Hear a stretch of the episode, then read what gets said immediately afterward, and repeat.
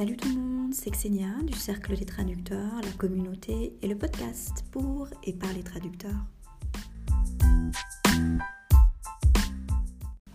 Hello everyone, I am recording this episode in English, which is a bit weird for me and it might be a little bit for you as well. But anyway, I wanted. Um, as many translators in Switzerland as possible to understand this episode. And I have translator friends who don't speak French, others who don't speak or don't understand German. So I thought, well, let's do that. Let's do this in English. And today I wanted to talk about machine translation, which I think is a topic that we're going to hear about a lot, and it's actually a very interesting topic. And I'm more precisely going to tell you about a meetup I went to, um, I attended about 10 days ago in Zurich at the beginning of June. It was a meetup organized via, you know, the Meetup app. And if you don't know it, I'll just uh, add the link in the show notes uh, and on my website. Uh, this meetup was organized by Textshuttle. Text Shuttle is a spin off of the University of Zurich and they are specialized in um, multilingual solutions. IT uh, multilingual solutions. Uh, their meetup group is, I think, quite new. Um, maybe they've been organizing three or four meetups before, and this time, so it was for me the first time I was attending one of their meetups, and this time the topic was uh, machine translation case studies and three presentations were given on that evening. And i'm not going to give you like an extremely detailed summary. Um, you can actually find the link to the presentations to the powerpoint uh, presentation on the meetup app.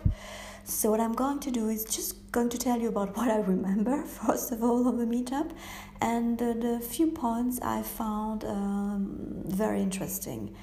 So as I told you, three presentations were given uh, one from a big retail chain in Switzerland, one from a technology company specialized in banking softwares, and the third one from translation agencies.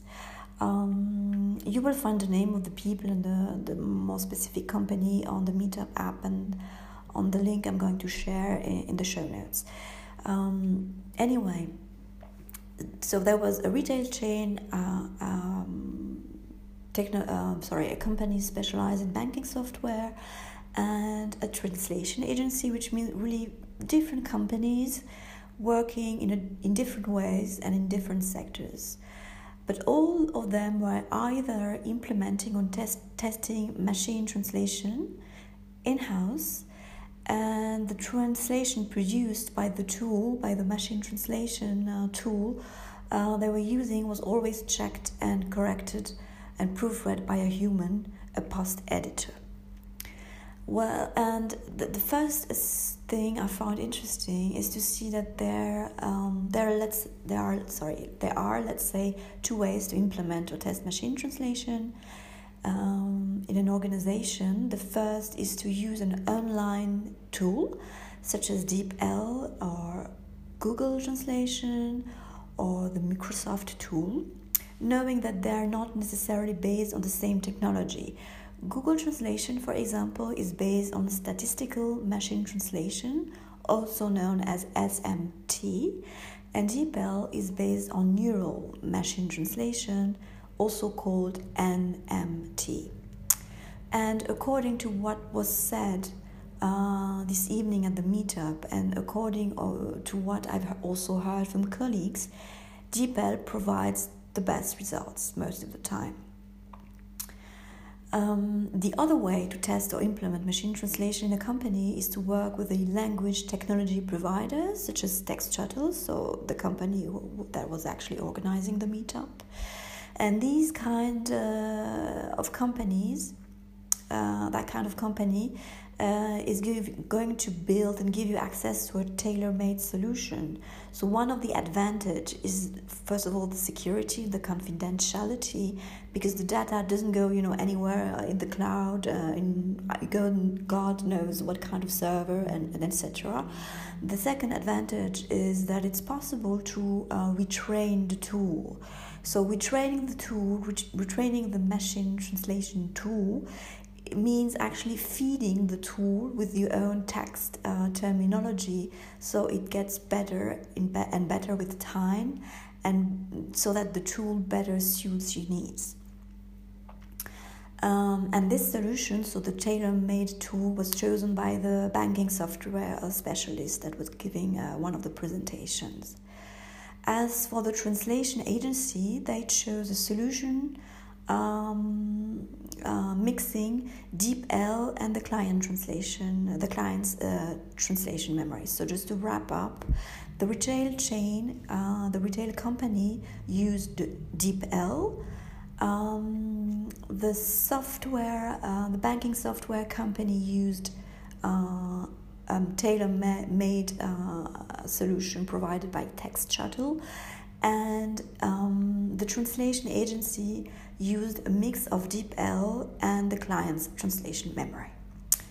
And the second aspect I found also interesting is to see that the machine translation was used for a specific type of text, like product descriptions, you know, the, these very short sentences on website uh, selling different kind of products, user manuals, uh, release notes, etc. This kind of very, um, you know, standardized texts.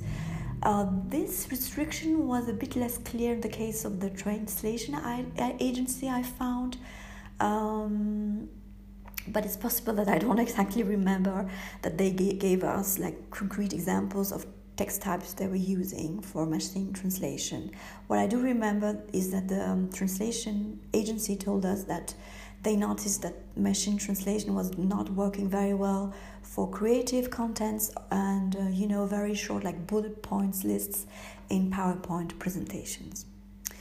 The other thing I found interesting is to learn more about the context of the implementation of the machine translation in the three user cases. So the motivations were sometimes to a certain extent very different.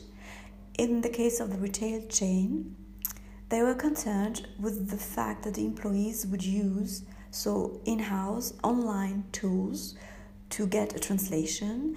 And by doing so they were sending sometimes confidential data online. One of the other motivation was of course to reduce the costs. Um, in the case of the um, bank, uh, sorry, the banking software provider, um, reducing the cost was also one of the important motivation but they also stressed the point that they had more and more a volume to translate which actually confirms like an intuition i have about translation. That is that the demand of translation is actually growing. Uh, it's not that we we don't have um, you know that there aren't any source texts to translate and everyone is using english the demand of translation is actually growing. The problem is that that's the, the budget, the budget, sorry, for translation, for translation is not um, necessarily growing.